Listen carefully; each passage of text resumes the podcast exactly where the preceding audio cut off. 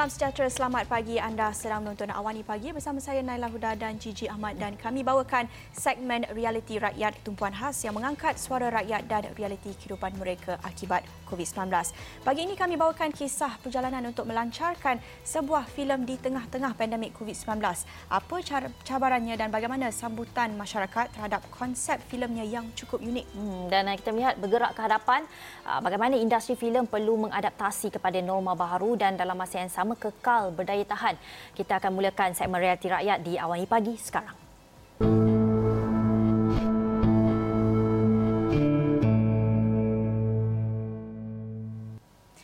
Cici, kita sudah sampai ke pertengahan tahun 2020 ni yang boleh katakan rasa macam filem seram jugalah Betul. daripada tercetusnya pandemik global. Kita lihat banyak konflik dan tragedi dan mungkin juga perubahan kerajaan tu. Tapi kita nak lihat bagaimana penerimaan masyarakat ini terhadap satu filem seram Roh yang dilancarkan baru-baru ini.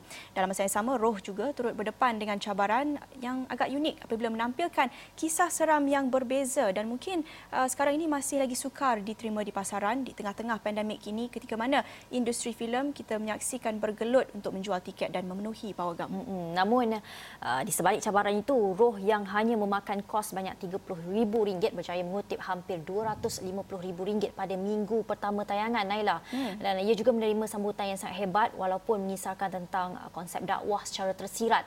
Uh, tidak menggunakan unsur jump scare seperti uh, filem seram lain dan menampilkan gaya penceritaan yang berbeza. Dan uh, susulan itu, filem Roh kini dijangka ditayangkan di beberapa pawagam uh, juga di Kemboja uh, pada akhir tahun ini. Hmm. Uh, kita nak membicarakan tentang cabaran dan juga bagaimana langkah seterusnya buat industri filem. Kita akan bersama penerbitnya bersedia bersama kami Amir Muhammad, pengarah urusan dan pengasas Kuman Pictures. Assalamualaikum, selamat pagi Amir. Assalamualaikum, salam. Uh, terima kasih kerana sudi bersama Realiti Rakyat dan uh, kita melihat kepada sokongan yang cukup hebat terhadap filem Roh ni. Adakah Amir oh. menjagakan uh, situasi itu apabila mengambil langkah untuk melancarkan filem Roh di tengah-tengah pandemik dan uh, dengan dalam keadaan ekonomi yang merosot sekarang? Ya, ya. Sebab um, tarikh asalnya sepatutnya Mac tapi ditunda disebabkan PKP dan pawagam hmm. tutup. Hmm. Dan kami berterima kasih kami mendapat slot uh, pada bulan Ogos. Uh, tapi ternyata pada bulan Ogos ni uh, tak ramai penerbit lain yang berani uh, atau cukup bodoh untuk uh, keluarkan filem mereka. Jadi untuk tempoh tiga minggu, uh, filem Roh ni satu-satunya filem tempatan di Pawagam. Hmm. Amir, kita lihat pada awalnya seperti Amir katakan tadi rancangannya adalah untuk um, uh, mengadakan tayangan uh, pada asalnya tarikh tayangan Roh ini adalah pada Mac lalu tetapi melihat kepada pelaksanaan PKP dan kemuncak uh, gelombang kedua pandemik COVID-19 ini di negara kita. Jadi bagaimana dari pihak produser ini melihat kepada persiapan yang perlu dilakukan apabila tarikh tayangan itu terpaksa ditangguhkan sehingga Ogos? Apa uh, contoh mungkin kos kerugian yang perlu uh, dialami? Uh, kerugian yang dialami adalah uh, sebab poster kami dah sempat print semua. Jadi daripada dengan tarikh tarikh asal. Hmm. Jadi daripada print poster baru, kami print stiker saja dan, dan dan tampal tarikh untuk menjibatkan kos. Hmm. Uh, dan semua iklan yang berjalan uh, sewaktu itu ditangguh uh, iklan digital dan iklan website tapi kemudian disambung semula hmm. uh, sebab ada macam tempoh tertunggak hmm. uh, dan tapi ada hikmahnya juga sebab uh, disebabkan kami keluar pada bulan Ogos um, di mana tidak ada saingan sangat jadi hmm. sambutan dari pihak pawagam lebih meriah sebab mereka mahukan filem baru. Mm-hmm. Jadi asalnya kami sepatutnya keluar dalam 55 pawagam mm-hmm. tapi sekarang dah meningkat ke lebih 70 hmm. dan dan juga di tayang di Singapura dan Brunei. Hmm. Dan uh, kita lihat itu sebagai macam ada hikmah di sebalik PKP itu blessing in disguise kata orang yeah. dan uh, uh, kalau kita tengok yeah, bagaimana yeah, double, double edge lah, yeah. ya yeah.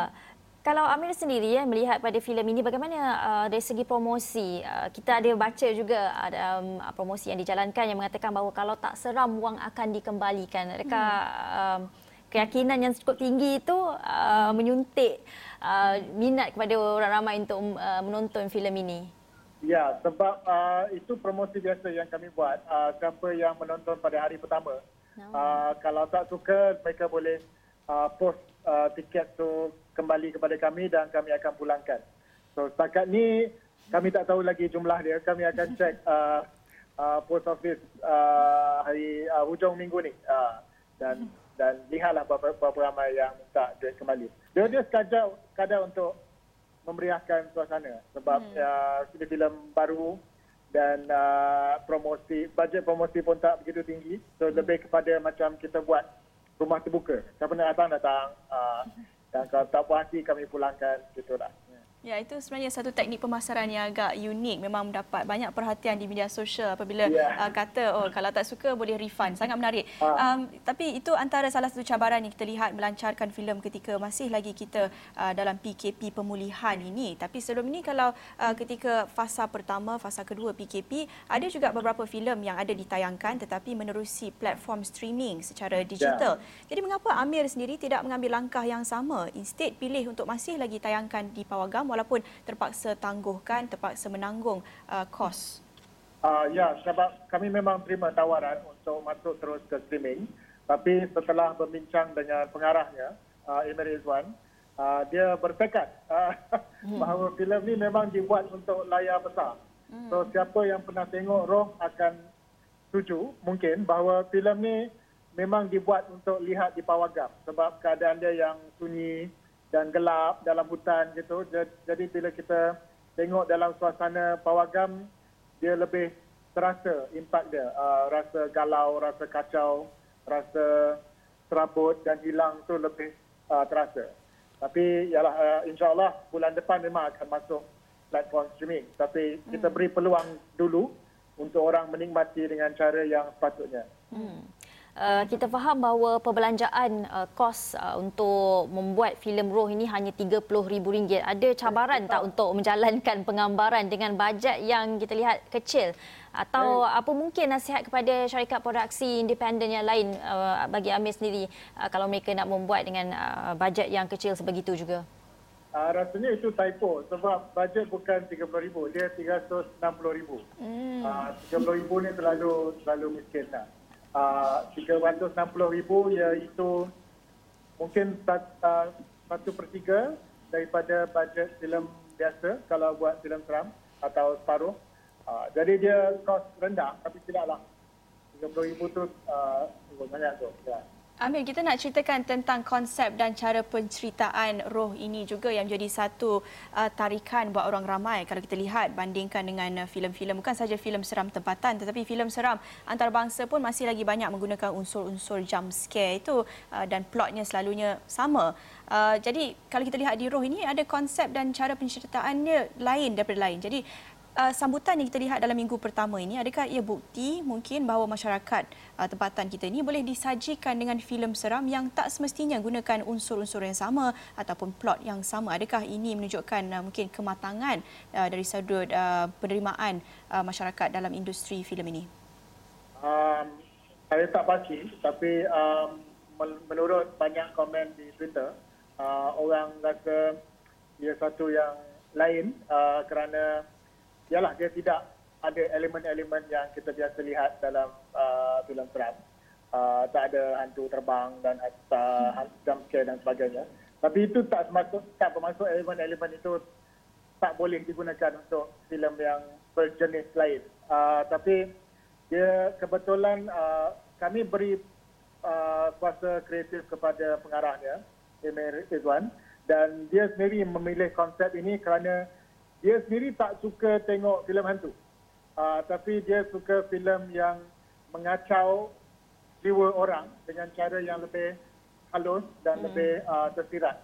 Uh, itu memang latar belakang dia. Dan hmm. dia memilih uh, cara penceritaan ini. Uh, bukan bermaksud semua filem Kuman Pictures akan gunakan kaedah ini. Dia lebih hmm. bersesuaian dengan pengarah. Dan walaupun banyak pujian di Twitter, kadang-kadang kita tak boleh uh, uh, terlalu uh, dibuai uh, pujian begitu. Kadang-kadang uh, kita kena kaji betul-betul uh, kemampuan dan uh, uh, apa uh, visi setiap pengarah itu. Dia dia harus berbeza. Uh. Hmm. Hmm. Mungkin uh, Amir boleh ceritakan uh, tadi kita uh, ceritakan tentang tarikh tayangan yang terpaksa ditangguhkan itu uh, mungkin pandangan Amir sendiri tapi buat uh, seluruh barisan pelakon uh, mereka yang terlibat kru semuanya mereka pastinya perasaan agak uh, bimbang melihat kepada situasi COVID-19 pada awal Mac lalu mm-hmm. uh, sepatutnya ditayangkan pada Mac dan melihat kepada uh, PKP pula Uh, semakin lama semakin lama ditangguhkan. Jadi bagaimana uh, perasaan ketika itu dan juga apa mungkin sokongan yang dapat uh, ataupun nasihat yang Amir dapat berikan kepada seluruh tim yang terlibat dengan roh ini? Uh, mereka masih menyokong dengan kuat uh, tapi malangnya kami tak boleh buat uh, perkumpulan secara besar uh, seperti filem-filem lain. Uh, tapi ini uh, hanya bermaksud yang promosi itu harus uh, pivot. Dan pivot tu uh, by word untuk tahun ni harus lebih kepada online. Uh, walaupun uh, memang selama ni filem dipromosi secara online tapi nampaknya sekarang mungkin lebih 90% dari promosi harus menggunakan kaedah itu. Tidak boleh membuat roadshow dan sebagainya. Tapi mereka terus memberi sokongan di uh, setiap laman sosial mereka uh, dan uh, yalah kami buat setakat yang mampu Hmm. Hmm. Boleh Amir ceritakan sedikit teknik-teknik strategi pemasaran itu yang dijalankan di media sosial. Kalau kita lihat macam Amir kata tadi, memang sebelum ini dah dijalankan pun secara uh, digital, secara uh, menggunakan media sosial untuk mempromosikan filem itu. Tetapi apa mungkin uh, pengajaran baru buat Amir sendiri ketika uh, memasarkan filem ini ketika PKP? Um, saya rasa promosi yang paling berkesan untuk mana-mana produk uh, termasuk filem adalah promosi mulut ke mulut dari orang yang pernah menonton. Jadi um, saya rasa penonton sekarang sangat bijak dan sangat sangat uh, skeptikal mungkin kalau mereka sekadar melihat iklan biasa melihat iklan dan hmm. biasa melihat uh, promosi hanya dari pihak pengeluar uh, iaitu producer mereka akan rasa ya memanglah dia akan promote sebab filem dia jadi kami rasa strategi yang paling berkesan adalah kami kongsi pendapat orang yang pernah menonton dan orang ini bukannya orang yang dibayar, dia hmm. bukan free berbayar tapi dari penonton biasa hmm. yang berkongsi pendapat dan kebanyakannya positif. Jadi kami lebih kepada kongsi yang positif dan uh, kalau dia bercampur-campur sikit dengan negatif pun kami kongsilah juga. Ya, yeah. sebab dah tak ada filem yang 100% sempurna. Ya. Betul. So saya rasa berbalik kepada itulah. Um, strategi utama adalah uh, kita besarkan atau amplify suara penonton biasa yang hmm. suka dan bukannya kami sendiri terhegeh-hegeh nak nak biasa keluarkan trailer baru, poster baru dan sebagainya. Hmm itu sebenarnya yang kita juga mahukan sebagai seorang hmm. uh, audience ya untuk melihat sebenarnya apa uh, reaksi ataupun komen hmm. uh, jujur mengenai sesebuah filem itu. Tapi kita hmm. nak banyak lagi nak bercerita dengan Amir lebih-lebih lagi apabila melihat uh, filem ini bakal dibawa ke Kemboja. Tapi kita perlu berhenti berehat seketika kembali selepas ini.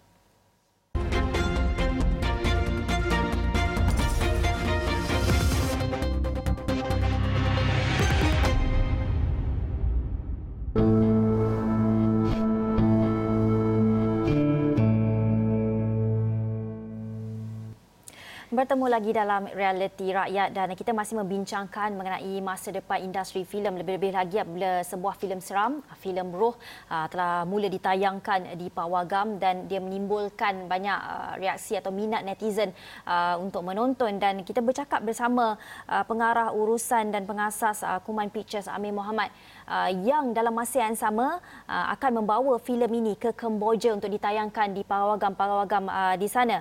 Amir, kalau kita hmm. melihat uh, apa yang dilakukan oleh Amir ini yang bakal dilakukan oleh Amir dan juga seluruh produksi membawa filem Roh ke Kemboja uh, uh, filem ini juga akan dialih suara ke bahasa yeah. Khmer Yeah. Betul. Yeah, yeah, betul. Dan bagaimana kalau kita lihat uh, uh, Amir menggunakan peluang itu dan juga melihat uh, minat audiens di Cambodia lebih-lebih lagi uh, dengan filem foreign, filem uh, antarabangsa ni pematian Amir.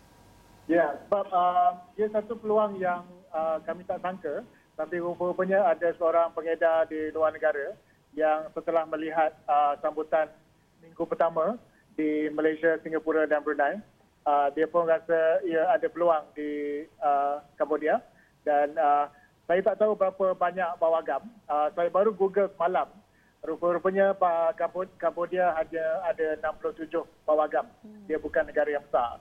Jadi kalau dapat uh, mungkin 2-3 pawagam pun dah okey lah kot. Kita uh, promosi sikit uh, filem Malaysia. Tapi ini ini bukan filem Malaysia yang pertama yang tayang di sana. Uh, tapi mungkin filem uh, kecil yang pertama lah. Sebelum ni filem seperti Upin dan Ipin dan Bobo Boy saya rasa pernah di ditayang di sana. Hmm.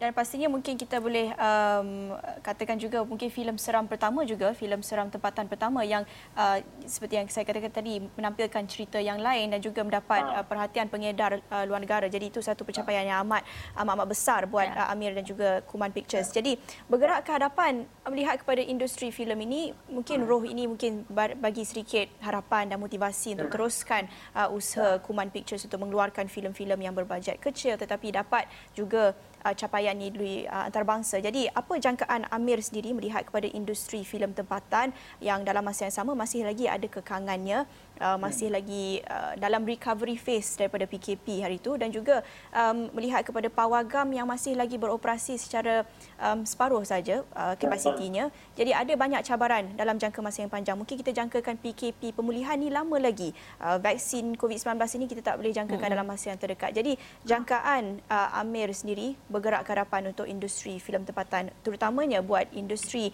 um, syarikat produksi uh, independen yang kecil bagaimana?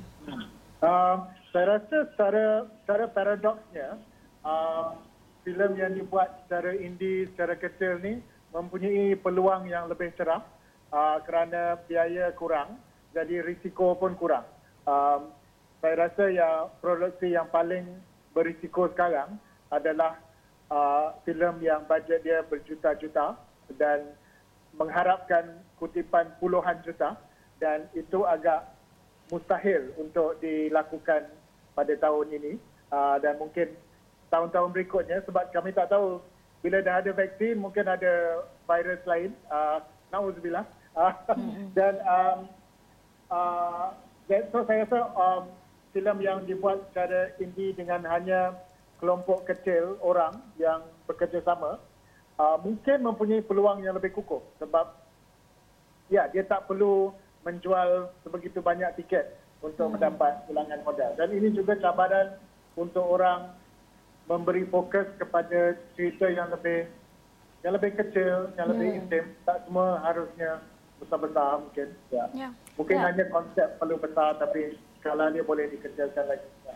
Amir melihat kepada persediaan juga di masa hadapan. Eh, tentunya banyak yang Amir dan juga seluruh kru produksi belajar dari apa yang berlaku daripada uh, dalam ke atas filem Roh ini apabila tidak dapat ditayangkan kerana PKP dan sebagainya dan kita jangkakan ia akan berterusan uh, kerana masih lagi pandemik ini uh, masih lagi menular dan uh, persediaan dari segi uh, sebagai seorang uh, producer sebagai seorang penerbit untuk menerbitkan filem di masa hadapan apa yang sebenarnya boleh dititik beratkan kepada pemain industri sebelum uh, menghasilkan sesebuah filem itu. Jadi bagi supaya mereka uh, tidak membazir sebegitu banyak dalam masa yang sama membuat untung juga ada mungkin yang difikirkan oleh Amir sendiri untuk dikongsikan?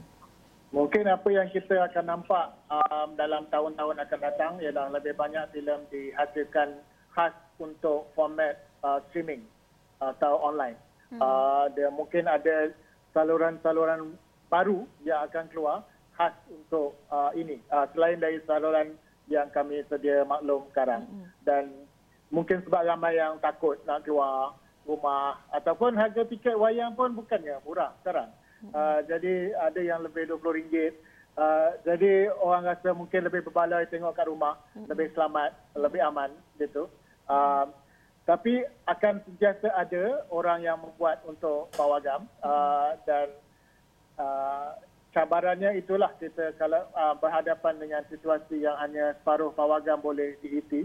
Uh, apakah jenis filem yang bo- masih boleh menarik orang uh, ke pawagam. Uh, hmm. Bukan setakat uh, tunggu dia keluar di TV atau streaming saja.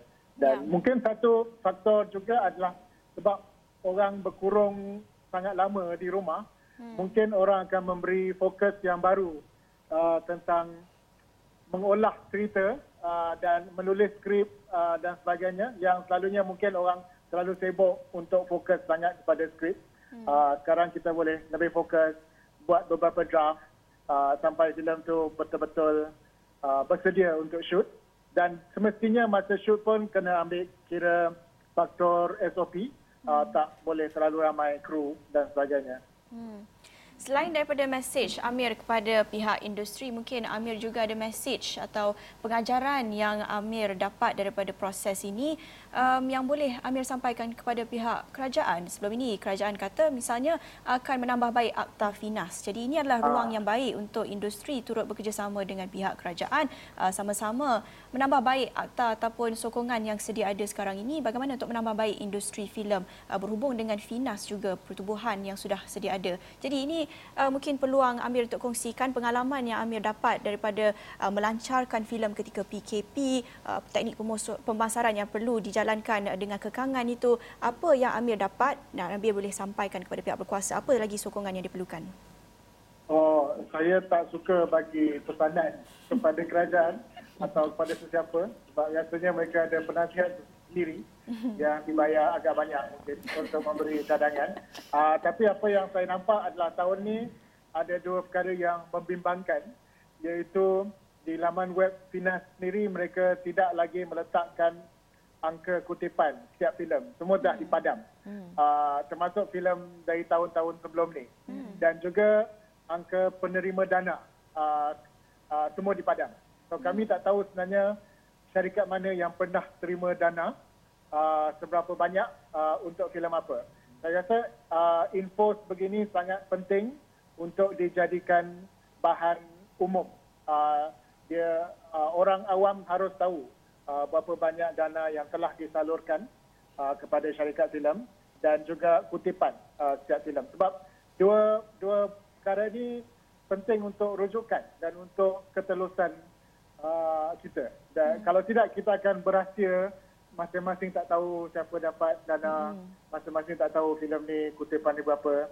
Dan ini tidak sehat. Uh, kami perlukan maklumat. Dan dua-dua dua, dua perkara ini hanya berlaku tahun ini. Uh, hmm. Agak agak heran. Hmm. Hmm. So, pesanan saya adalah itulah hebahkan semula uh, dua perkara ini. Ya, betul. Ketelusan dalam maklumat itu sangat penting. Ya. Akses kita ya. kepada maklumat itu. Jadi ya. kita nak tahu sebelum kita berpisah, apa langkah seterusnya buat Kuman Pictures? Bolehkah kita jangkakan filem seram lagi? Uh, Amir kata ya. tadi, pengarah sendiri tak berapa suka filem seram. Tapi mungkin buat Kuman Pictures, ada lagi nak ya. menceburi dalam filem seram ataupun filem-filem lain yang juga menampilkan ya. uh, cerita penggayaan ataupun konsep yang unik, yang berbeza. Mungkin hmm. dalam tahun ini atau tahun seterusnya? Bagaimana? Ah, sebab uh, konsep Kuman Pictures kami tak berpegang hanya pada seorang pengarah. Hmm. Uh, setiap filem kami harus ada pengarah lain-lain hmm. sebab kami nak filem yang bervariasi juga.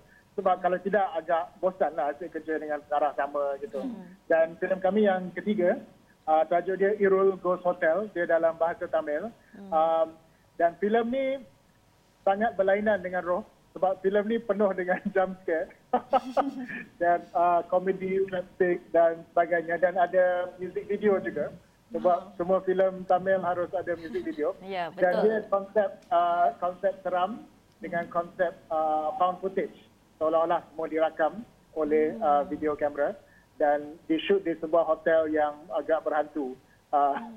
dan uh, yalah konsep uh, dia berlainan sungguh dengan roh ya, sangat sebab kontras. kami tak nak mengulangi biasa ya. Ya. Jadi uh, lagi satu soalan sebelum kita berpisah Amir. Um, roh ini masih lagi ditayangkan di Pawagam. Ya. Jadi dalam uh, mesej yang ringkas kepada penonton di luar sana, mengapa hmm. mereka patut tonton roh ini sementara masih hmm. lagi ditayang di Pawagam secara ringkas? Ha. Saya tak nak jadi begitu tamak. Jadi kalau anda rasa tak selamat untuk keluar, tak apa. Jangan keluar. Tunggu aja kat rumah sampai dia masuk saluran lain. Tapi kalau anda nak rasa pengalaman seram yang berlainan, yang walaupun di setting dia zaman purba, kami tak tahu zaman apa, tapi dia mood dia sangat menangkap uh, jiwa kita yeah. apabila kita menonton dalam zaman sekarang. Sebab dia menggambarkan suasana rawan dan galau yang agak sesuai dengan zaman COVID ini.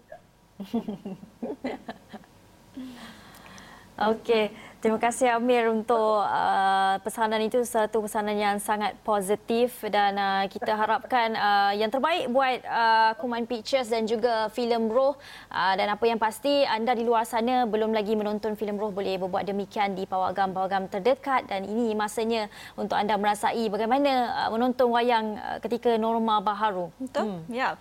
Um, walaupun seperti apa yang Amir katakan tadi tak nak tamak agak khawatir lagi masih nak pergi ke pawagam hmm. dan sebagainya tetapi ada SOP yang ditetapkan kalau kita ambil uh, inisiatif ataupun langkah sendiri untuk menjaga uh, penjarakan fizikal dan mengamalkan SOP itu pastinya selamat dan dalam masa yang sama kita juga dapat uh, menunjukkan sokongan kepada industri tempatan hmm. kita. Jadi terima kasih kepada Amir untuk perkongsian itu. Kita akhiri awal ini pagi di sini bersama saya Naila Huda dan saya Jiji Ahmad. Terima kasih kerana menonton. Bye.